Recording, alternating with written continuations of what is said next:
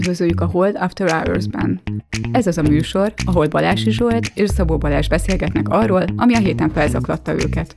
Tőzsdék, árfolyamok, gazdaság, politika és bulvár. Szabó Balázs és Balázsi Zsolt a Hold alapkezelő elemzői. Bármi, ami az adásban elhangzik, az az ő vagy vendégeik magánvéleménye, amely nem feltétlenül egyezik a Hold blog és a Hold alapkezelő hivatalos álláspontjával. A műsor szórakoztató célral készült, befektetési döntések alapjául nem kíván szolgálni. A Hold alapkezelő ügyfelei és alkalmazottai egyaránt rendelkezhetnek pozíciókkal az adásban tárgyalt pénzügyi eszközökben. Hát akkor üdvözlünk mindenkit Balázsral. Sziasztok! És Balázs még az elejére be kell rakni, ne haragudj. E, ugyanis a lányaim azok maximum két-három percet képesek a podcastből meghallgatni. Miért? Hány évesek ők? Hát ne, ne idegesíts ezzel a kérdéssel, mert nem tudom. Tehát hárman vannak, e, erre a kérdésre minden évben más a válasz. Úgyhogy viszont az egyiket megjegyeztem, a legnagyobb az a, az a hát mondhatjuk a világtörténelem talán utolsó bear marketjének vége felé született, azaz 2008-ban, akkor, akkor 11, valahány, 12 éves. Na és az előző heti podcastünkben volt egy, hát egy, azt kell, hogy mondjam, szerintelenség nélkül, hogy ilyen összeszedett túrorúdi piaci elemzést ritkán hallani podcastben, úgyhogy talán érdemes is meghallgatni, de a végeredménye az volt, hogy én meglepve láttam, hogy a magyar típusú túrorudik, azok finomabbak és olcsóbbak, mint a multi által gyártott klasszikus pöttyös túrorudi. Na most ezt meghallgatták a lányaim, és föl voltak háborodva, mert szerintük a pöttyös az igazi. És akkor mi a tanulság, hogy erre a kérdésre nincsen objektív vagy helyes válasz? Nem, nem, nem, szerintem az, hogy még sokat kell kupálnom a lányaimat. De akkor most uh, ennyi volt a lányaim szekciója, és most akkor evezzünk társadalmilag súlyosabb vizekre, mert uh, először is azon gondolkoztam, Valás, hogy a lányaim azok, azok avokádók-e. És aztán arra jutottam, hogy nem, ők pre-avokádók, mert az avokádósághoz már tisztában kell lenni olyan társadalmi szimbólumok jelentőségével, ami mondjuk egy boomernek a BMW sluszkulcs, az egy avokádónak az avokádós vacsora mert nem hiszem el, hogy másért valaki hol drágán megvenne egy tökizetlen valamit, amitől jól se lakik. Szóval mi a véleményed Balázs a avokádó társadalmi szerepéről? Jesus.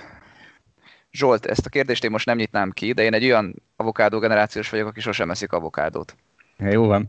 Én túrorudi zabálok, te kerülöd az avokádót, úgyhogy nagy szerencsénk, hogy nem gasztrobloggerek lettünk. És uh, akkor avokádók akkor egy másik avokádó kérdés. Ne haragudj Balázs, mit szólsz ahhoz, hogy kor és talán lelki társaid szobor eltávolítással próbálják jobbá tenni a társadalmat. Mert hogy mindenki képbe kerüljön, mert hát ha valaki nem követő olyan aktívan a külpolitikát, mint mi. Szóval Nancy Pelosi, a demokrata párt, nem is tudom, egyik vezetője, az kijelentette, hogy az összes olyan szobrot el kéne távolítani a fővárosból, aminek köze van ugye a déli államokhoz, még az észak-dél háború és a rabszolgatartás idejéből. A, má- a másik számunkra talán egy kicsit fájóbb pont, hogy még Kolumbusz szobraival is bajaik vannak. Na de Zsolt, akkor egy beugratós kérdéssel hagy üssen fel ezt a témát, hogy szerinted miről híres Kolumbusz Kristóf? Hát én azt hittem, hogy a hold alapról de ezek szerint nem. Várjál, korábban, korábban is hallottam róla, igazad van, felfedezte Amerikát. És látod, itt a probléma, nem ő fedezte fel Amerikát, Amerika már létezett, laktak a kontinensen őslakosok, laktak a kontinensen őslakosok, Kolumbusz Európa számára fedezte fel csak Amerikát. Hogyha devók vagyok, akkor azt mondhatnám, hogy a fehérek számára fedezte fel Amerikát. De azért hozzátenném, hogy mi az alapkezelőben a Kolumbusz alap kapcsán, Kolumbuszban a felfedezőt látjuk, aki sokat tett a bolygó felfedezéséért, és arra, arra gondolunk a Kolumbusz alapneve mögött, hogy egyébként a, ebben az alapban nagyon sokféle pozíció van földrajzi tekintetben is. Úgyhogy, úgyhogy minket inkább meglepetésként ért, ugye tíz éve kapta a nevét ez az alap, hogy Kolumbuszról, azóta meglepetésszerű az, ami történik az alapkezelő számára. Talán nem kell még megváltoztatnunk a Kolumbusz alapnevét. Igen, egyre rosszabb szegénynek a sajtója, pedig hát azért na, sok mindent nem tett ez ügy érdeklében azóta. Igen, és az utóbbi időben jól teljesít. Ah, majd most az alap. Igen, Viszont az alap. A, a Columbus, a Columbus nem, de az Columbus alap, igen. Columbus nem, de azért tegyük hozzá, hogy most itt azért a te politikai buborékodról van szó, tehát én nem akarok senkit megbántani, de hát ez olyan, mint amikor uh, Ugye most a, a baloldalnak az egy happy, hogy mindent arra vezet vissza, hogy kinyom el kicsodát, általában jobb azonosítható csoportokra bontja a világot, és akkor a, a fehérek elnyomják a nem fehéreket, a férfiak elnyomják a nőket, a boomerek elnyomják az avokádókat. Nekem ez egy az egybe azokat az időket idézik, amikor mondjuk az előző pártállamban a szocializmus mindent oda vezetett vissza, hogy a, kap, a hanyatló nyugat, vagy oda, hogy osztályharc, vagy ugye most Magyarországon mit látunk, minden oda van visszavezetve, hogy migráció, meg Soros György. Tehát ez egy annyira politikai demagógia, hogy hát ez van. De beszélgessünk róla egy kicsit. Hát én először is azzal kezdeném, hogy szerintem van olyan szobor, amit el lehet távolítani, vagy el lehet cserélni, egyszerűen azért, mert változott hogy mit látunk morálisan helyesnek, ki az, akit valami miatt hősnek tekintünk. Egyébként a, a konkrét példák, amik Amerikában most vannak, hogy melyik szobrokat akarják ledönteni, azokra most nem mennék egyedileg bele, de mondjuk a, nem tudom, a, azokat a ö, fehér tábornokok, akik valóban a rabszolgaságért küzdöttek, vagy azért megmaradj a rabszolgatartás, én megértem, hogy el akarják távolítani. A Columbus Kristóf nekem más kategóriába esik, én nem varnám rá így utólag Amerika összes bűnét, de egyébként, és akkor itt tenném hozzá, hogy ugye szerintem kontextusában érdemes nézni ezeket a történelmi személyeket. Tehát például a 19. század végéig senki nem gondolt, hogy a nőknek szavazati jogot kellene adni, mégis az adott történelmi helyzetben lehetett valaki hős, akkor is, ha egyébként mai szemmel ilyen maradi gondolkodású volt. Úgyhogy bonyolult ez a kérdés. Szerintem egyébként jogos az, hogy néhány szobrot el lehet távolítani például egy kérdés, most a szobrokra hogy tekintünk, mint egyfajta a régi korok emlékére, vagy mint egy óriás plakátra, mert ha óriás plakát, pláne ugye egy politikai jelleg óriás plakát, akkor persze, hogy el akarják távolítani. Egyébként az, hogy a, ami szerintem nagyon jól rávilágít ezzel a, a, erre a problémára, ez, amit te is mondtál, ez a, a nők társadalmi szerepe, és arról való nézetek, az is így óriásit változtak, és nagyon nehéz ugye egy 200 évvel ezelőtti emberren számon kérni ezt, mégis sokan számon kérik, és most valami ilyesmi szerintem történik, és tegyük fel a következőt, és ez nem is igazából nagyjából ez meg is felel a valóságnak, tehát hogy tegyük fel, hogy a jelenleg a legnagyobb szemléletváltozás elő néző terület az életnek, az a, a vágó állatokkal, vagy az olyan állatokkal való bánás, amiket megeszünk. De és nem is feltétlenül a bánás, hanem egyáltalán a létezésük, mert ugye abban az irányba megy, hogy van-e jogunk arra, hogy más érző lényt csak azért tartsunk, hogy aztán levágjunk.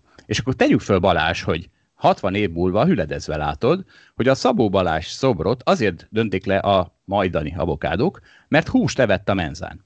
És akkor magyarázhatod, de hát a Balási is evett, ráadásul sokkal többet evett, és még csak nem is szabadtartású csirkét, de az az igazság, hogy addigra az én szobrom már rég lesz döntve, mert én már 60 évek korábban azt mondtam, hogy mekkora idiótaság olyasmit szemére vetni embereknek, amit abban a korban szinte lehetetlen volt elkerülni, mert az anyatejjel szívtad magadba. Tehát, tehát igen, szerintem Kolumbuszon számon kérni azt, hogy miért fedezte fel Amerikát, vagy egy rabszolgatartón 200 évvel ezelőttről számon kérni, hogy miért tartott rabszolgát, az olyan, mint rajtad 60 év múlva számon kérni, hogy miért ettél húst. Hát a te szobrodat már tényleg azért le lehetne dönteni, mert megismételted azt, hogy Kolumbusz Kristóf felfedezte Amerikát, amikor ezt mondtam, hogy ez egyszerűen nincs így. Amerika már akkor is ott állt, és létezett, és minden rendben volt vele.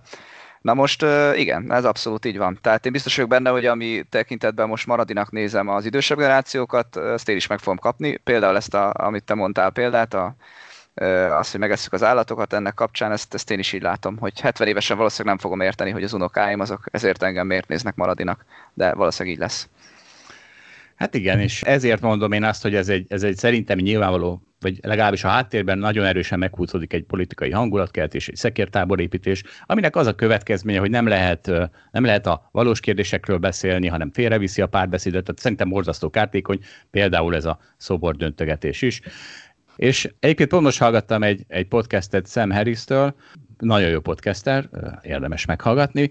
Az ő üzenete pedig az volt, hogy ezekkel kapcsolatban két út van, a párbeszéd útja, vagy az erőszak útja, és határozottan aggódik amiatt, hogy jelenleg az erőszak útja felé tolódik ez a kérdés is, és a párbeszéd pedig eléggé el van lehet, lehet, lehetetlenítve pont azért, mert a politika nagyon rátelepedett.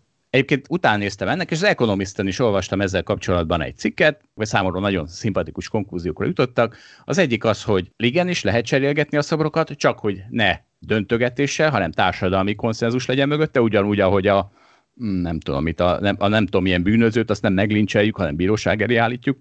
És a másik, ami nagyon érdekes volt ebből a szempontból, hogy képzeld el, azt a mondatot találtam benne, hogy megemlítették, hogy hogyan kezelték ezt más országok, vagy hogyan kezelik ezt más országok, akiknek, idézem, nehéz történelmük volt. És az, a képzeletdús megoldások közt ott van megemlítve, azt hiszem egyetlenként Magyarország, ahol a, ugye ezeket a kommunista szobrokat beraktuk a szoborparknak hívják, talán ott a Népstadion mögött, ugye? Uh-huh. Tehát, hogy azt kiemelt az Economist, mint egy pozitív példa, hogy ez például egy milyen jó megoldás, és az az igazság, hogy ennek duplán örültem, egyrészt mert jó megoldás, másrészt mert Magyarországot gyakorlatilag folyamatosan, mint rossz példa olvasom az Economistban, de itt most pozitív példaként volt megemlítve.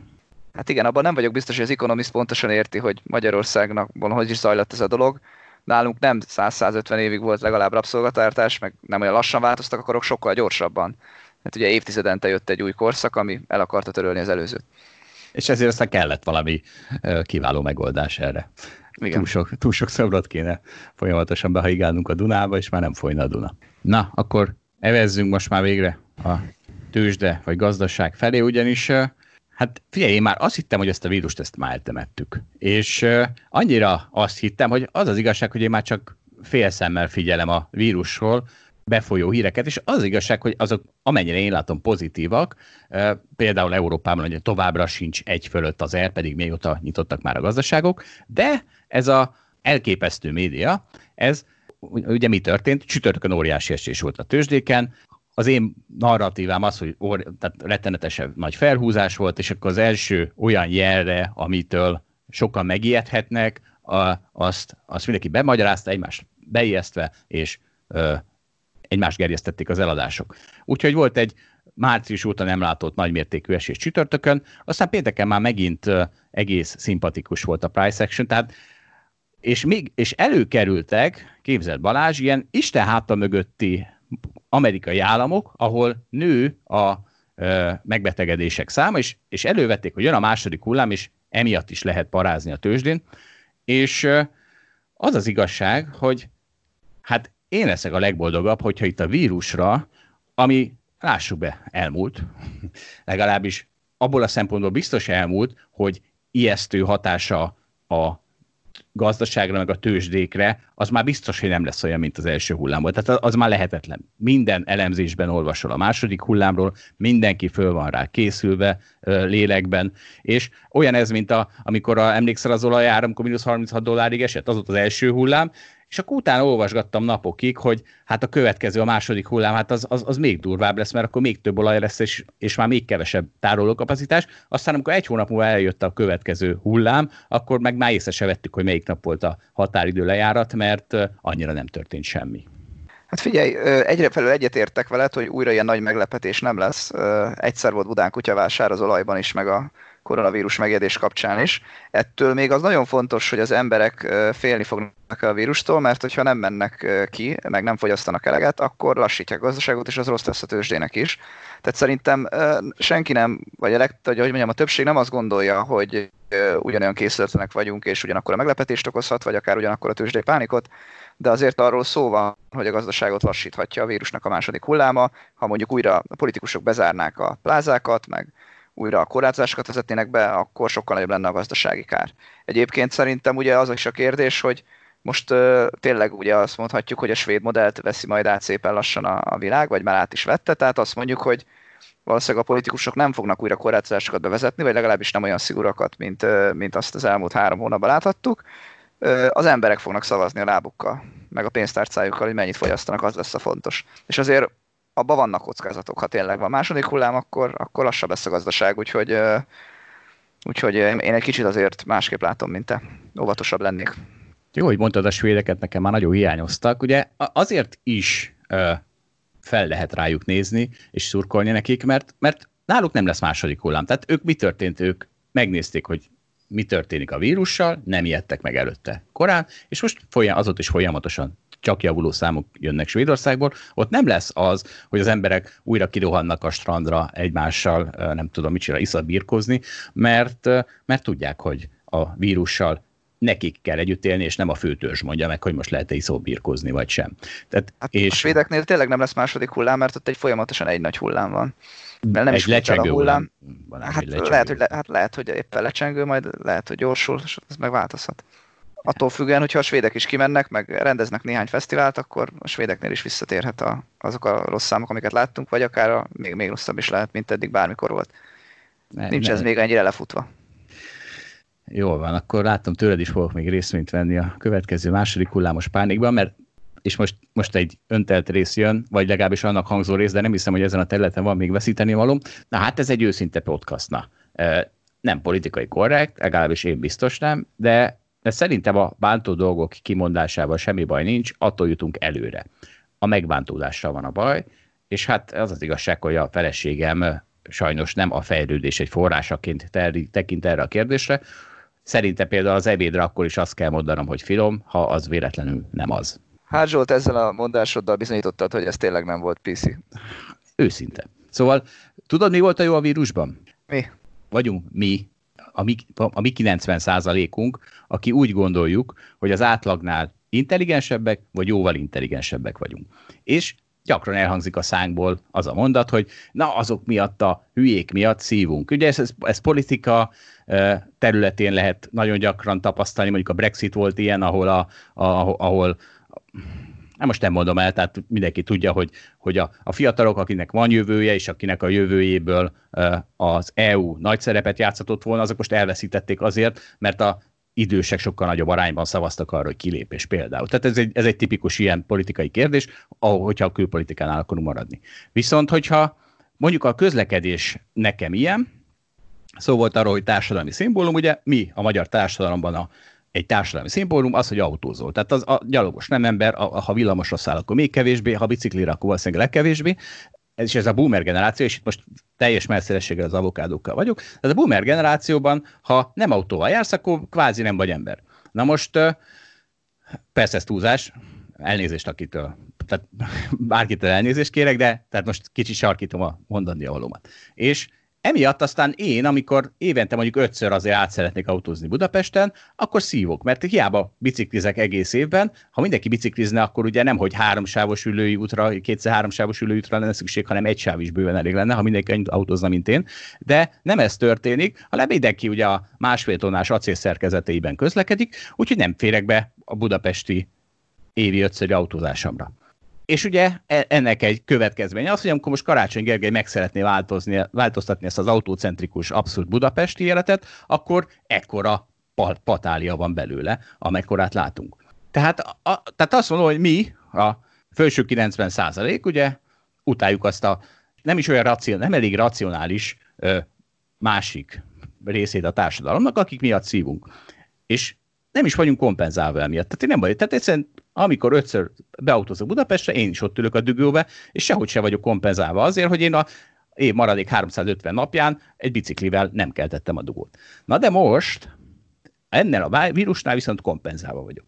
Tehát ugye iszonyatosan szívok én is, hiszen mi történt? Bezártak engem is otthonra, nem focizhatok, nem táncolhatok, nem, na mindegy, szóval mindenki szív ezzel a karanténnal valahol, és Viszont itt rettenetesen kompenzálva vagyok, mert azok, akik megszívták azt a pánikot, amit a média keltett az elején, azok nem csak bezárattak engem karanténba a politikusokon keresztül, hanem eladták a részvényeiket, amit meg lehetett vásárolni, és aztán a tőzsde e, kompenzált azért, hogy hát bizony a társadalom jelentős része rettenetesen megijedtettől a vírustól.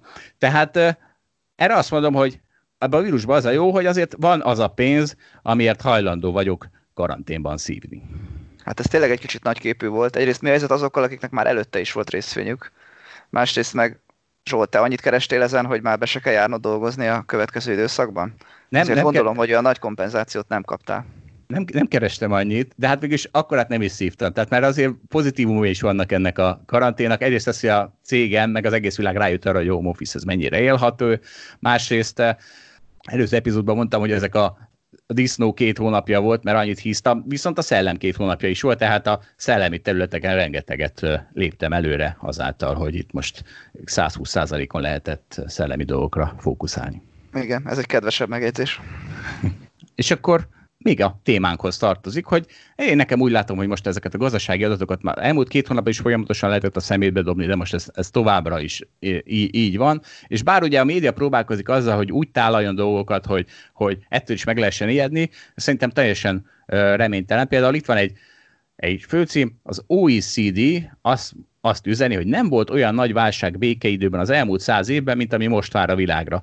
Hát nagyon, ez így van számok szintjén, viszont a, akkor a visszapattanás sem volt az elmúlt száz évben, mint ami ezekben a hónapokban vár a világra, tehát hogy ki lehet dobni ezt az egészet, és aztán szerintem ilyen fél éves mozgó átlagot kell nézni, hogy fél év alatt mi történt a gazdasággal, nem a hónapos, meg negyedéves adatok senkit nem érdekelnek. Van erről is egy, egyébként egy ábránk is, ami nem feltétlenül a gazdaságot mutatja, hanem az S&P-t. Az látszik, hogy ahogy ilyen esés, úgy ilyen visszapattanás sem volt még soha korábban a S&P 500-ban, bár hozzá kell tennem, hogy ezek itt bear market rallyhoz viszonyítja a visszapattanást, de hát lehet, hogy itt nem is bear market rally volt, hanem igazából a 2009 óta tartó bull piacon volt egy kisebb korrekció, viszont rohadt gyors, ami aztán most megy tovább a bull piac. Ugyanaznakban már ezt látjuk, az már új csúcsom van, vagy volt.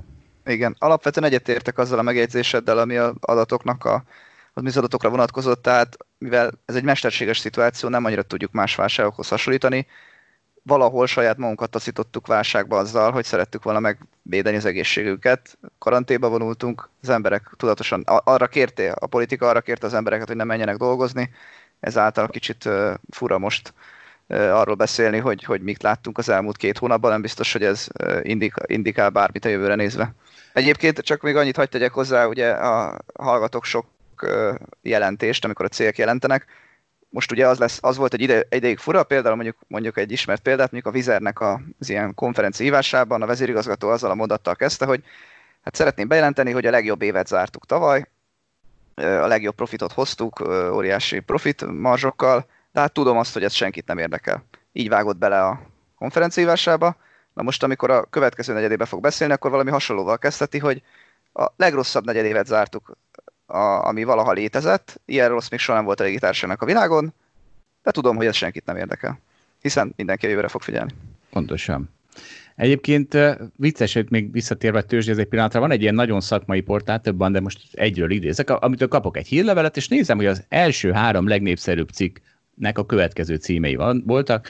S&P 500, a következő stock market összeomlás épp elkezdődhetett. Ugye ez a csütörtöki nap utáni címek, amikor volt ez a 5%-es és a S&P 500-ban egy nap alatt. Igen. Más, második cikk, a, a Fed épp most adott egy rettenetes figyelmeztetést a részvénypiac számára. Harmadik cikk, egy kapzsiság buborékba jutottunk, amit nem lehet meg, megmagyarázni a Fed által. Tehát, hogy gyakorlatilag ez az összes olyan szak, tehát a háromból három szakmai cikk azzal foglalkozik, hogy miért miért az összeomlás az igazi irány az S&P 500-ban, és nekem az a tapasztalatom, hogy ha ennyire üvölt a hangulat egy irányba, akkor sokkal inkább a másik irány szokott beválni, mert az egyszerűen jobban fáj a tőzsdei szereplőknek.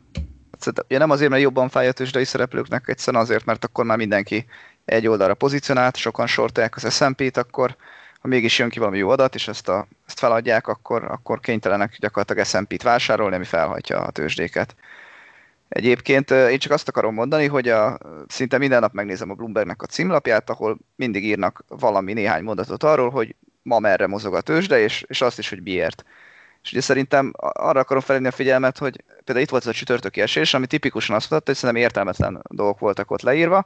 Ugye vannak érvek amellett, hogy miért kéne felfele menni a tőzsének, vannak, hogy miért kéne lefele, és amikor jó napok vannak, akkor mindig ugyanarra hivatkoznak, hogy enyhül a vírusnak a hatása, az amerikai egybank nagyon támogató politikát folytat, és amikor pedig rossz nap van, akkor ennek az ellentetjét írják le, hogy hát mégis egy kicsit talán romlottak az adatok, hát mégsem annyira laza ez a Fed, mint gondoltuk, de hogy ez igazából nem ad többet, én nem gondolom, hogy csütörtökön meg tudnánk magyarázni pontosan, hogy miért esett a tőzs, de nem gondolom egyébként, hogy azért, mert az amerikai vírusadatok akkor átromlottak volna, mert nem romlottak, nagyon bele kell látni, vagy, vagy nem romlottak ahhoz képest, mint amit hétfőkedden szerdán láttunk. A Fed alapvetően nem lett szigorúbb csütörtökön, mint szerdán. Ugye szerdán volt az a nap, amikor a Fed még egy pillanatra egyébként csúcsra is húzta a tőzsdéket, tehát ezt, ennyi, ezt szerintem nem kell annyira komolyan venni. Hát tudod, miért van ez? Mert a, a népnek erre van, erre van igénye. Van, van, van egy mondatom, két mondatom, ez, ez Nassim Taleb Fekete Hattyú című könyvében van, és nagyon megfogott engem. A következő mondom neked, Balázs, hogy Jack és Jill nagyon szerették egymást. Jill megölte Jacket. Akkor ennek, ennek a két mondatnak a végén egy óriási hiányérzeted van, hogy hát ez, ez miről szól az a két mondat. De ha azt mondom, hogy Jack and Jill nagyon szerette egymást, Jill megölte Jacket a biztosítási összegér. Akkor rögtön hátradősz, hogy ja, hát minden rendben, így értem, a, értem, hogy mi történik a világban. És pedig ugye mi történt? Csak leszűkítették a magyarázatok körét egyre a végtelenből, de az ember ezt szereti. Nem szereti, ha egy csomó választási lehetősége van, pedig lehet, hogy nem emiatt ö, nem emiatt tölte meg Jill Jacket, csak ez egy annyira kézenfekvő magyarázat, hogy, hogy te a újságolvasó, vagy hírolvasó boldogan hátradősz, hogy jó van, minden rendben, akkor tudjuk, tudjuk, hogy mi történik a világban. Ezt úgy hívják, hogy illusion of control bias. Nem maguktól történnek a dolgok, hanem meg tudjuk magyarázni. És hát nyilván ebből él a média. Hát akkor folytassuk a részvénypiac elemzését. Ugye már hetek óta beszélgetünk arról, hogy vannak a avokádók, akik, akik akik 6 dollárért vásárolják boldogan a részvényeket, vagy 60 dollárért, meg a, meg a öregek, akik viszont a, még mindig rémülten látják a világot, és folyamatosan eladogatják. És egyébként rész, rész, tagja vagyok egy Facebook, egy Revolut Facebook csoportnak, ráadásul magyarnak, és az a helyzet, hogy jött egy poszt, ami szerint, ami arról szól, hogy szegény magyar Revolut használó nem tud csak napi öt kereskedést le bonyolítani az amerikai tőzsdén, van erre valami szabály, de berakta a csoportba, hogy milyennek azok, és akkor megmagyarázták neki. Nem vártam volna, hogy ebben a Revolut, magyar Revolut Facebook csoportban is visszajön az, amit az amerikai médiában folyamatosan olvasunk, és de hát, de hát ezt, ezt tudjuk fokozni. Szóval, kedves uraim és hölgyeim, a Teslát 1000 dollár fölé húzták, mondjuk úgy az avokádók, de beindult a Nikola is. Ugye Tesla teljes neve Nikola Tesla volt, na van egy Nikola nevű cég is, az is elektromos autókat, az nem gyárt, az csak megígérte, hogy fog gyártani, de ez elég volt ahhoz, hogy az, az avokádó listán, ugyanis van a Robin Hood, van ez a, a Robin Hood, azaz a kereskedési platform, ahol, ahol nulla dollár, tehát ingyen lehet kereskedni, borzasztó alacsony összegekért is. És ott van 13 millió számla, hát azért az már nem piskóta, a, amin, amin követhető, hogy mi a éppen legnépszerűbb részvény. És jól látszik ez, hogy először a légitársaságok, erről már volt szó, most meg például ez a, ez a Nikola ugrott az élre, mert hiszen mindenki egymást spanolja, látja, hogy nem, nem tudom, hogy milyen fórumokon keresztül, de egymást spanolják, és egymást ugrasztják rá az ilyen részvényekre. És a legszebb, a következő hír, van egy Ah, hát most ezt, ezt, a, ezt a hír magyarázza így, én most elfogadom, nem, nem leszek kellően ö, kritikus a, a hírrel szembe, úgyhogy csak felolvasom. A Robin Hooderek ö, hallották, hogy a FANG részvényeket jó venni, úgyhogy a FANG DD tikerjű kínai céget megvásárolták, ez, ennek a rendes neve Duo, nem tudom, mivel foglalkozik, csak azt látom, hogy valóban Kedden ez a 10 dolláros részvény, ez felrohant 130 dollárig, óriási forgalom, valami 3,5 millió darabos forgalom mellett, tehát ennek akkora forgalma volt, mint a Bétnek egész héten nincs, tehát nagyobb volt a forgalma, mint a Bétnek egész héten, és aztán másnap visszaesett megint, nem tudom, 15 dollárra, úgyhogy 130-ról másnapra már megint 15 dollár, és most már megint 10 dollár környékén, vagy 12 dollár környékén küzd. Tehát igenis létezik ez a, a Robi Hooderek, avokádok egymást kergetik részvényekben. Igen, hát ugye eddig a konzervatív befektetők mindig arról beszéltek, hogy hát hogy lehet a Tesla ilyen drága, hogy érhet nem tudom, először 50, meg 100, most már 200 milliárd dollárt, hogyha nem termel cash Most szintet léptünk, már nem csak az, az ö, olyan autógyártóra lehet ezt mondani, aki nem termel cash hanem olyat is, aki nem gyárt autót. Nem ugye? termel Tehát, autót. Egy, de nem termel autót. Tehát ugye most a, ez a Nikolát, ha rákeresek, akkor azt látom, hogy ez 23 milliárd dollárt ér ez a cég. Ez egyébként majdnem annyi, mint amit a Mercedes ér a, a tőzsdén. A Mercedesnek a kapitalizáció ugyan nagyobb, de ott van nettó cash, amit ha kikorrigálok, akkor az látszik, hogy mondjuk a Mercedes a ezer éves történelmével az, az ma hasonlítható már, e, vagy ez a Nikola már hasonlítható a Mercedesnek az ár, a kapitalizációjához. Elég durva időket élünk. Hát igen, Balázs, ez, pont, pont ebben tartod meg a boomer imedet, ami, amiben lássuk be, nem túl profitábilis a Daimlerhez ragaszkodni.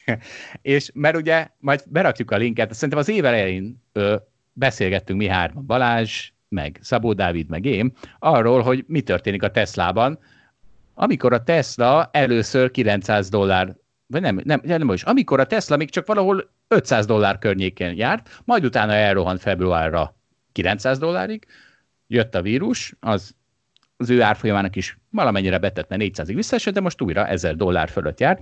Tehát, hogy Balázs már akkor fogta a fejét, hogy ez milyen drága ez a Tesla, hát most sokkal drágább, úgy, hogy már van egy vírusunk is. Igen, igen. De ez a Nikola valószínűleg, e, erre még jobban fogom a fejemet. Tehát, hogy még autót se gyártott, és már 23 milliárd dollár. De én azt elfogadom, hogy ezek a vállalatok sokkal innovatívabb, természet, innovatívabbak természetesen a Tesla is, meg a Nikola is valószínűleg, mint a Mercedes vagy a Volkswagen. Az már más kérdés, hogy melyik a jó befektetés, de ebben most nem menjünk bele. Hát ilyen, figyelj, Kolumbusz értéke úgy zuhan ö, drasztikusan, hogy nem csinál semmit, hát a, a Nikola értéke pedig úgy emelkedik, hogy nem csinál semmit. Hogy Kolumbusz értéke átáramlott Nikolába. Így van.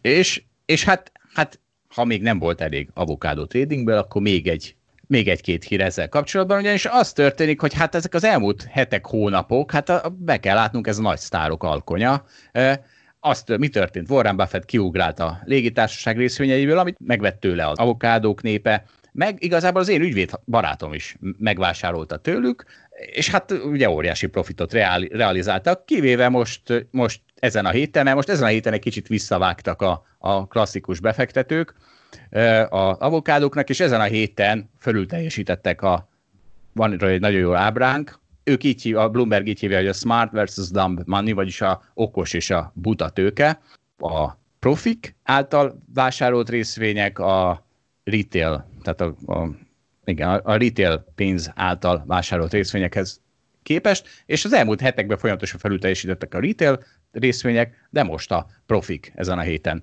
eljött a profik hete. Na, hát ennek a hétnek is el kellett jönnie. És mire várunk, hogy több ilyen hét legyen, vagy, vagy kevesebb? Mi a, mi a jobb nekünk, Balázs, tudod?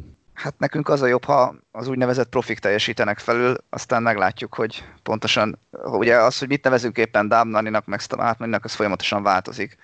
Tehát bonyolult ezt a kérdést megválaszolni. Jó, nem akkor... tudom, jövő héten pontosan mit csinál majd a Dámman és a Smart Money. Azt szeretném, felül. hogy azt vegyék, ami nekünk van, vagy ami nekem van. Lehetőleg Jó. mind a kettő azt vásárolja. Az az igazság, hogy ebben a szempontból rosszkor indult a podcastünk, mert ahogy elindultunk, azóta folyamatosan tőzsdei emelkedés van gyakorlatilag, és lehet, hogy a hallgatókban az a benyomás támad, hogy hát ezen a tőzsdén csak nyerni lehet, de hát a fenét van ez így. Kedves hallgatóink, mielőtt elkezdtük a podcast éles adásait, azelőtt volt egy csomó próbaadásunk több héten keresztül, ahol Balázsba a, a folyamatosan zuhanó részvények láttán azzal próbáltam lelket önteni, hogy de hát Warren Buffett mondása az, hogy ha az kedvenc steakházamban olcsóbb lesz a steak, a, attól én csak boldogabban vásárolom. És akkor Balástól Balázs tromfja pedig az volt, hogy hát na jó van, de hát a 11-ről 9-re esik, az még rendben van, de aztán 7-re, 6-ra, meg 1-re, és ráadásul nem megenni akarod ezt a széket, hanem később eladni, azért ez már depresszívé teszi az ember. Tehát van olyan, hogy a tőzsde járfolyamok zuhannak. Van, van, illetve az a jó, ha az embernek marad pénze venni az olyan. Na jó, hát és utolsó, talán utolsó avokádó boomer hír, hírünk, ugye a Boomer Pentagon összerakott még 2018-ban egy egy forgatókönyvet, amivel valahogy gyakoroltatta az elhárítás, vagy nem tudom pontosan mi volt ennek a célja ennek a, a, a forgatókönyvnek, de hát ez valami, nem is tudom, 200 oldalas valami volt, és a, a lényege az volt, hogy a Z-generáció, én ezt már nem is tudom melyik Balázs, tehát a Z-generáció az ki? Te tudod? Szerintem ilyen 95 után születettek, Y után jön a Z, 95 Igen. Jó, tehát... Abszolút. Oké, okay, tehát az abszolút avokádó generáció rebelliója az bitcoinnal lesz finanszírozva, és arról fog szólni, már nem fegyverekkel támadnak, és ez volt ebben a forgatókönyvben az érdekes, nem fegyverekkel, nem fegyveres ellenség ellen kell küzdeni, hanem ezek ellen az avokádok ellen, akik, akik úgy te, mondjuk úgy terrorizálják az országot, hogy a boomerektől elcsatornázzák a pénzeket, nyilván illegális eszközökkel, és az bitcoinra váltják, és aztán ö, övék a világ ugye ez volt a 2018-as Pentagon vízió, de azóta hát nem ez történt a bitcoin vagy le, lehet, hogy ez is történik, de egyelőre csak szobor döntögetés lett szerencsére ebből a nagy revolúcióból, de szóval nem ez történt, hanem az történt, hogy a Facebook kijön a Librával, a kínaiak a digitális yuannal, sőt, még a Fed is elkezdte ezt a decentralizált hálózaton való dollár lehetőségét vizsgálni, úgyhogy a bitcoin nem a, nem a terrorizmus irányába halad egyelőre, hanem mondjuk úgy, hogy a mainstream playerek is egyre inkább elfogadják, mint eszközt. Igen, azért azt hozzátenném, hogyha a kínaiak szeretnének digitális pénzt, digitális juant, vagy az amerikaiak digitális dollárt, akkor azért annak a hátránya továbbra is ott van, hogy ez egy ilyen jegybankok által irányított valami lehet, és, és ha az államok bele tudnak szólni, akkor megtartják pont azt a hátrányukat, ezek a pénzek, ami miatt egyébként a nagy többség szereti szerintem a bitcoint. Hogy az egy ezek... államoktól teljesen független dolog. Hát ezek boomerek, azért kis lépések mennek. Szó volt a csütörtöki esésről, hát természetesen Donald Trump is megszólalt a témában, kritizálta az esést, ő nem szereti, ha esnek a részvényárfolyamok, szerinte a túl pessimista Feddel van a baj, sokkal gyorsabban fog talpra állni a gazdaság, sőt, ő még, ő még Warren Buffettet is megkritizálta egyébként, hogy, hogy milyen hülyeség eladni a, a repülőtársaságokat, amikor amikor mindenki tudja, hogy hamarosan talpra áll az amerikai gazdaság, és hát egyelőre az is, hogy Trumpnak meg az avokádóknak volt igazuk ebből a szempontból, bár ki tudja, hogy mi lesz a vége. Bár ugye de... utólag azért könnyen lehet ezt mondani, hogy jó lett volna valamit megvenni, minek felment az árfolyama. Balázs, az olyan, én mondtam volna, tehát már utólag vagyunk? Hát abban igen, hogy mentek 50%-ot a légitársaság árfolyamai. És hozzá kell tenni, hogy tehát ez a Trump próbál twittelgetni, de már senki, a kutya nem törődik vele, ez ezekben a gazdasági hírekben is, is benne volt, és hát tényleg már csak ezekből a következő hónapok miatt kell tartani, hogy mire képes még Trump, mert nekem nagyon úgy tűnik, hogy egy, egy kimenő elnök utolsó rugásait látjuk, és sokkal inkább most már Biden tweetjeire kéne figyelni, bár ugye, ahogy már korábban beszéltünk róla, az ő is tud hülyeségeket twittelni, például amikor ugyanakkor a fizetés követel női és férfi focistáknak. Na most, ha, és hogyha van egy téma, amiben Biden és Trump tweetjei megegyeznek, akkor az Kína cseszegetése, meg a kereskedelmi háború ö, fokozása. Hát ennek a témának is nagyon sok dimenziója van, most én elsősorban arra szeretnék szorítkozni, hogy ez a Kína és USA konfliktus, ez hogyan hat majd a tőzsdére. És egyébként ugye ennek már láttuk azért egy-két felvonását, ugye az elmúlt években, 2017-ben, 18-ban, 19-ben már, már volt ennek szerepe, és egyébként az amerikai tőzsde elég jól átvészelte ezt a, ezt a trade war-t. Hát figyelj, ez, ez szerintem ez ugyanaz, tehát ez ugyanaz, mint amikor beszéltünk, hogy első hullám, második hullám, akár olajban, akár vírusban. Tehát a kereskedelmi háború is az elején nagyokat ütött a tőzsdén, aztán ugye van ez a Bill, Gates, Bill Gatesnek tulajdonított mondás, hogy az emberek rövid távon mindig fölülbecslik valaminek a hatását, és hosszú távon alul, és valóban ez a kereskedelmi háború is ilyen, hogy az elején, tehát rövid távon nem sok mm, következménye volt eddig, meg valószínűleg nem is nagyon lesz ez inkább hosszú távon alakítja át majd a, a világkereskedelem jellegét, amennyire átalakítja, de, de hát annak a hosszú távnak azért ö, rövid távon látható tőzsdei hatása ö, egyre kevésbé lesz, ahogy hozzászokik a nép a kereskedelmi háború jelenlétéhez. Igen, bár azért hozzátenném, ahogy a vírusnál is hozzátettem, hogyha a reálgazdaságra ennek nagy hatása lesz, akkor az idővel meg fog látszani a tőzsdén is. Tehát azt tudjuk, hogy az amerikai vállalatok ipar tekintetében, a technológia tekintetében, vagy a ruhagyártásban nagyon sok mindent kiszerveztek Kínába, és hogyha ez a konfliktus eszkalálódik, és ezek az ellátási láncok sérülnek, mint ahogy már valamennyit sérültek is, de azért még az a világrend, ami az elmúlt 10-20-30 évben épült, még alapvetően áll, még alapvetően megvan, tehát a forgalom, a kereskedelem még működik a két ország között, az, hogyha ez sérül, akkor, akkor a rágazdaság is lassulni fog. Úgyhogy, úgyhogy azt kell nézni, hogy erre mennyire fog hatni. Most az, hogy itt néhány tweet üzenet elhangzik a, a az amerikai elnökválasztás jegyében, az azt gondolom, hogy nem fogja bedönteni még a tőzsdét ha újabb vámok lesznek, hogyha Kína mondjuk betilt egy-két amerikai vállalatnak, a betiltja egy-két amerikai vállalatnak a gyártását, akkor ez a probléma durván eszkalálódhat, és akkor nagy hatása lesz a tőzsdére.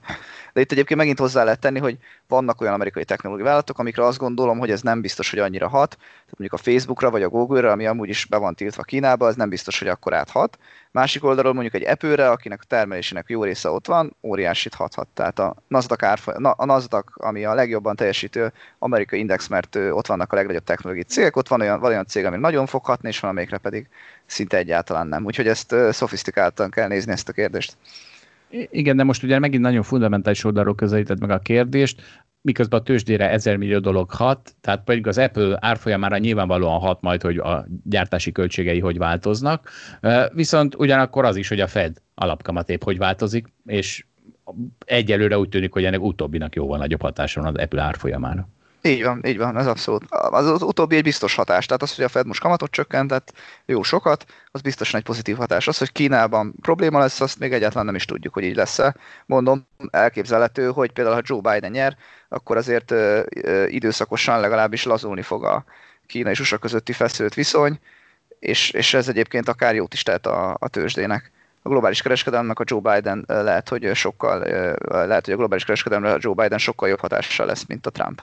Egyébként Európa felé például biztosan, ha Kína felé nem is biztos. Tévedtem, bocsánat, van még egy avokádós hírünk, mert nem, tehát nem csak, hogy fölhúzogatnak 13-szorosára FANG nevű részvényeket, de igazából a részvénytörténelmet hívtak. És itt is ugye egy, egy boomer től megvásárolták a Hertz részvényeket, a avokádok, a csődbe ment Hertz részvényeit. Ugye a, a, a legendás befektető Carl Icahn az, aki miután csődbe ment a Hertz, azután adogatta el a részvényeit kétségbesetten, és ezt megvették tőle az avokádok, akik aztán 100%-ot emeltek az árfolyamon, és a Hertz ezt látva boldogan bejelentette, hogy hát akkor ő szeretne egy milliárd dollárért részvényt kibocsátani, mert hiszen ha már vannak ilyen hülyék, akik megveszik drágán a részvényét, akkor tessék, adunk nekik még többet. És az az igazság, hogy iparági szereplők még soha nem láttak ilyet, hogy egy, egy, egy csődben lévő részvénytársaság ki tudjon bocsájtani részvényt. Hát azért itt eh, egy-két dolog magyarázatra szorul szerintem, így szakmai alapon. Ugye egyrészt az, hogy milyen vállalatok mehetnek csődbe. Közhiedelem ellentétben mehetnek csődbe nagyon jó, vagy viszonylag jól működő vállalatok is, abban a tekintetben, hogyha nagyon sok hitelt vesznek fel, akkor az egész vállalatérték tekintetében ugye nagyon nagy arányú lesz a hitel. És ha ezek után mégis kap egy-két pofont a vállalat, akkor ezeket a hiteleket ugye nem biztos, hogy tudja törleszteni, a vállalat értéke lecsökken, és a kapitalizáció értéke, ami ugye a tőzsdei árfolyamot mutatja, az ugye a hiteleken felüli értékét jelenti a, a, a vállalatnak, egyfajta maradványérték, az ugye akár nullára is csökkent, ez a helyzet itt a, a Hertz esetében is. Na most ugye ilyenkor, főleg, hogyha egyébként a vállalat ő maga jelenti be, hogy csődbe van, ugye ezzel arra utal, hogy nem fogja tudni fizetni a hiteleket, és csődvédelmet kér, szeretne restruktúrálást, akkor ugye általában nulla közelébe szokott csökkenni az árfolyam. És ez ugye most is megtörtént a, Hertz esetében, szóval itt az árfolyam és az azt jelenti, hogy a kapitalizáció ugye nullát kezd, nulla körül kezd érni. És hogy az, hogy egyébként a nulla közeléből visszapattam valami 100%-ot, és onnan dupláz, egyébként nem biztos, hogy olyan nagy látnivaló. Itt azért ugye valamennyire érdekes a helyzet, mert itt azért 4-500 millió dollárt ugrált a kapitalizáció, ami nem olyan kevés, és akkor ugye tegyük hozzá, hogy miért jó a tőke kibocsátása a vállalatnak. Az egyszerűen azért jó, mert likviditást tud teremteni, amivel egyébként akár kifizetheti a, a hitelezőket is, vagy amivel egyébként tovább működhet. Ugye van olyan vállalat, ami egyébként csak likviditási problémával küzd, és egyébként szolvens, tehát hosszú távon egyébként jól tudna működni, csak most éppen ebben az egy, egy pár nehéz hónapban nem tudna fizetni. Úgyhogy nagyon okos a Hertz, hogyha ezt megpróbálja kihasználni, aztán persze kérdés, hogy ha bejelentették a tőkemelést, akkor lehet, hogy összeomlik az árfolyam, és akkor ezt mégse tudja majd megjátszani. Nem tudom, szerinted, szerinted fölismerik ezek az avokádok, hogy itt most rájuk akarják önteni a részvényeket? Lehet, hogy csak örülnek, hogy sajtó van, és még többet vesznek. Ezt nem tudom megmondani, azért azt gondolom, hogy az avokádók technikailag nem tudnak olyan könnyen részt venni a tőkeemelésben, azt, azt inkább az intézményi befektetők tudnak, az avokádók inkább a másodpiacon fognak vásárolni. És akkor még a tőzsdei befektetéseknél maradva, engem az utóbbi időben nagyon érdekelnek a plázák és az irodáknak a zárzottságai, és azt, hogy egyébként a tőzsde mit gondol arról, hogy hogyan alakul át az ingatlan piacnak ezen szegmensei. Hallgattam most szerintem egy nagyon érdekes podcastot, egy New York ingatlan befektető beszélt ebben a podcastban, és hozott egy nagyon általános jelenséget először, hogy szerinte a tőzsdén olcsóbban lehet ingatlant venni sokszor, mint hogyha egyébként akár magánszemélyként, vagy akár egy private equity befektetőként. A private equity befektető az ugyanolyan nagy pénzeket meg tud mozgatni, de nem a tőzsdén vásárol, hanem a tőzsdén kívül, és azt mondja, hogy sokszor a tőzsdén olcsóban meg lehet venni az ingatlanokat, mint egyébként azt a, a tőzsdén kívül. És engem ez, ez nagyon érdekel. Egyrészt, mert tőzsdei befektetőként az azt jelenti, hogy ez egy nagyon jó lehetőség lehet, amennyiben ez így van. Másrészt eléggé irracionálisnak hangzik ez az állítás, hiszen miért lehetne a tőzsdén olcsóban ingatlant venni, amikor a tőzsdén nagyvállalatok vannak sokszor méretgazdaságosabbak, akkor ott van az, hogy ezt, azt mindenki ismeri, transzparens, tehát gyakorlatilag ugye egy kattintással bárki befektető lehet, sokkal likvidebb, tehát szinte minden amellett szól, hogy a tőzsdén legyenek prémiummal árazva az ingatlanok, ahhoz képest, mint a, mint a tőzsdén kívüli ingatlanok.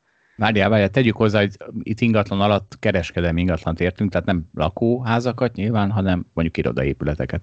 Igen, mert a tőzsdei vállalatok alapvetően kevésbé tulajdonak lakó ingatlanokat, de egyébként van amelyik igen, tehát akár, akár azt is alatt lehet érteni, ezt ő általánosságban értette, de igen, elsősorban irodáról és, és, kereskedő, és plázákról beszélt.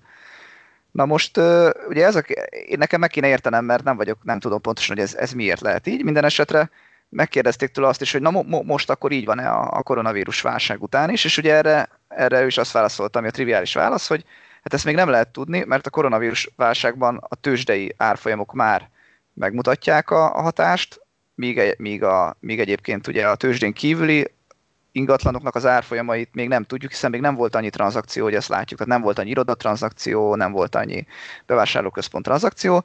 Most mondok egy példát, ő ugye a New York ingatlanokba gondolkodik, hogy a, egyébként az Empire State Building-et tulajdonló cégnek az árfolyam az a felére esett, hogyha ezt visszavetítjük arra, hogy ingatlan értékben mit jelent, a piac azt árazza, hogy az Empire State Buildingnek az értéke az 27%-kal esett a koronavírus hatására. Tudod, ez, hogy mennyi? Szám szerint? Ö, nem emlékszem pontosan, de valahol 3 és 4 milliárd dollár között van.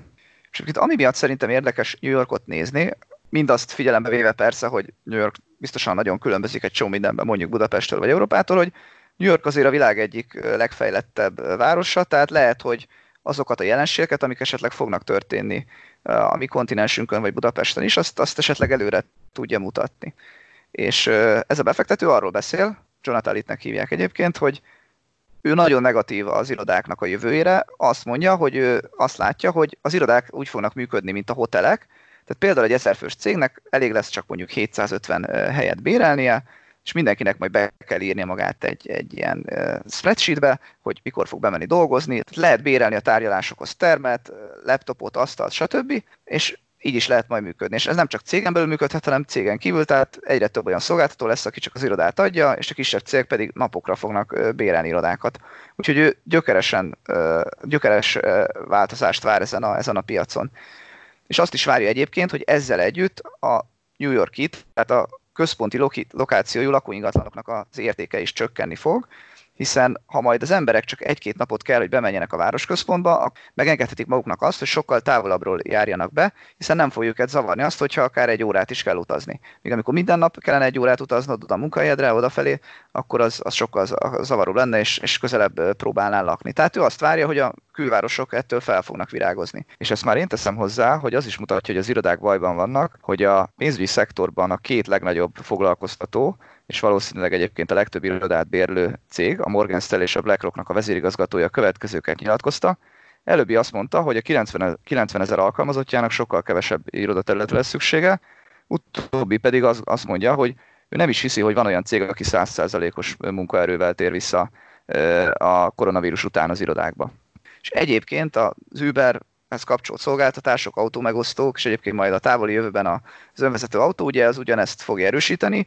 Szerintem már eddig is ment ez a folyamat, hogy egyébként New York népessége például csökkenőben volt, és, hogy ez, és ez a koronavírus hatás ezt fel fogja ezt erősíteni. Egyébként e, e, ehhez nagyon jól illeszkedik az is, hogy ez nem, ehhez nem kell New Yorkba menni, ez Budapesten is igaz. Ha Budapestre nem 50 kilométeres körzetből, hanem 150 kilométeres körzetből is borzasztó gyorsan és hatékonyan be lehetne járni, mert mert 150 km per órás átlaggal közlekedő vonat uh, rohangál Budapest és vidék közt, akkor ugye Budapest is kvázi sokkal nagyobb lett, sokkal olcsóbb lennének az ingatlanok Budapesten, kiebb drágábbak, tehát hogy a közlekedés, akár önvezetés, akár egy sokkal jobb MÁV-on keresztül óriási ingatlan értéket tud mondjuk úgy bevonni a, a jelenlegi Budapest agglomerációba. Igen, és ugye a másik érdekes kérdés mellett, hogy egyébként mi lesz a bevásárlóközpontokkal. Ugye Amerikában nagyon-nagyon sok bevásárlóközpont épült már a 80-as években, és egy csomó haldoklik. Egyébként ilyen nagyon izgalmas képeket lehet találni az interneten arról, hogy milyenek ezek a halott bevásárlóközpontok, ezek a dead mallok angolul. Egyébként néhányat átalakítottak például lakóingatlanokká. Az, az nagyon furcsa, hogy a bevásárlóközpontnak az ilyen nagy tere az úgy megmaradt, mint egy ilyen folyosó, vagy egy ilyen belső rész, és Egyébként a boltok helyett vannak ott most lakóingatlanok, tehát ott laknak az emberek, ahol, ahol maguk a boltok voltak a bevásárlóközponton belül. Persze ez egy nagyon drága ez az átalakítás, tehát ez csak néhány esetben éri meg, valószínűleg egy csomó bevásárlóközpont simán le fog pukkani. De mi az érdekesebb, hogy azt mondja viszont, hogy azok a bevásárlóközpontok viszont, amik megmaradnak, azok viszont nagyon-nagyon sikeresek lesznek, hiszen azok lesznek gyakorlatilag a városban a közösségi terek, ott lesznek a bemutatók, persze lesznek ott is boltok, akkor is, hogyha egyébként az online el fog terjedni, erről már beszéltünk, hogy egy csomó online bolt egyébként ugye nyit offline is boltot, simán azért, mert ott marketingeli magát. Tehát még hogyha online sikeres vagy, akkor is megéri bizonyos szintig offline marketingelni magadat. Úgyhogy azt látja, hogy ezek a, ezek a bevásárlóközpontok nagyon sikeresek lehetnek. És ugye ez mind, mind azért érdekes, hiszen most ugye a koronavírus kapcsán mind az irodák, mind a bevásárlóközpontok árfolyama alapvetően mondhatjuk, hogy szomlott, és és hogyha valaki ezekbe jó befektetés lát, akkor, akkor most, most van egy lehetőség. Például egyébként a, az Allét és a Mamutot tulajdonló vállalat árfolyam is 40%-ot esett, csak hogy kelet-európai példát említsek. Ja, nincs más dolgunk, mint eltalálni, hogy melyik lesz a szuperpláza. Igen, ami persze nem könnyű, és a tőzsdei vállalatok sokféle bevásárlóközpontot tulajdonolnak különböző országokban, úgyhogy, úgyhogy az sem egyszerű, hogy ezeknek az átlagáról mondjunk valamit. Na hát elég sok, elég fárasztó témánk volt most, úgyhogy akkor a végére levezetésként egy bulvár, és a divatiparban dolgozó hallgatóinkhoz fordulok, ugyanis az történik velem, hogy a Facebook folyamatosan földob nekem remekül kinéző pólókat, amikre aztán rákikerek, ahol kiderül valami kínai gagyi, amit már nem rendelek meg, mert pontosan tudom, hogy a legnagyobb méret is haspolónak elég csak, és borzalmas anyagból van, de mégis, tehát azt furcsálom, tehát ezek a pólók egy kicsit, nem tudom, nyilván nekem jobban néznek ki, mint úgy általában a pólók. De hát miért pont ezek a kínai gagyik találják el az én ízlésemet, miért nem lehet egy normális márkából is e, ilyen jobban kinéző pólókat kapni, abból kapom a, a, azt a rohadt e, klasszikus t-shirt alakot, ami, ami, ami, amiben semmi érdekes nincsen. Nem tudom, lehet, hogy egyrészt a te alakoddal van a baj, a másik oldalon meg lehet, hogy a te kereséseiddel Nekem a Facebook inkább a agendem dobja ki, vagy a, akár jobb márkákat, hogy Ralph Laurent, vagy Gentet, úgyhogy nem tudom, te miért látod a kínai márkákat? Figyelj, ezeket a luxus márkákat nem tudom, hogy fogod kimagyarázni az avokádó ismerőseidnek, és, és mi lesz a következő, ugye a BMW slusz kulcs? De hát ez legyen a te bajod. Hát akkor köszönjük szépen a figyelmet, kedves hallgatóink. Mára ennyi volt, jövő héten újra jelentkezünk. Köszönjük, sziasztok!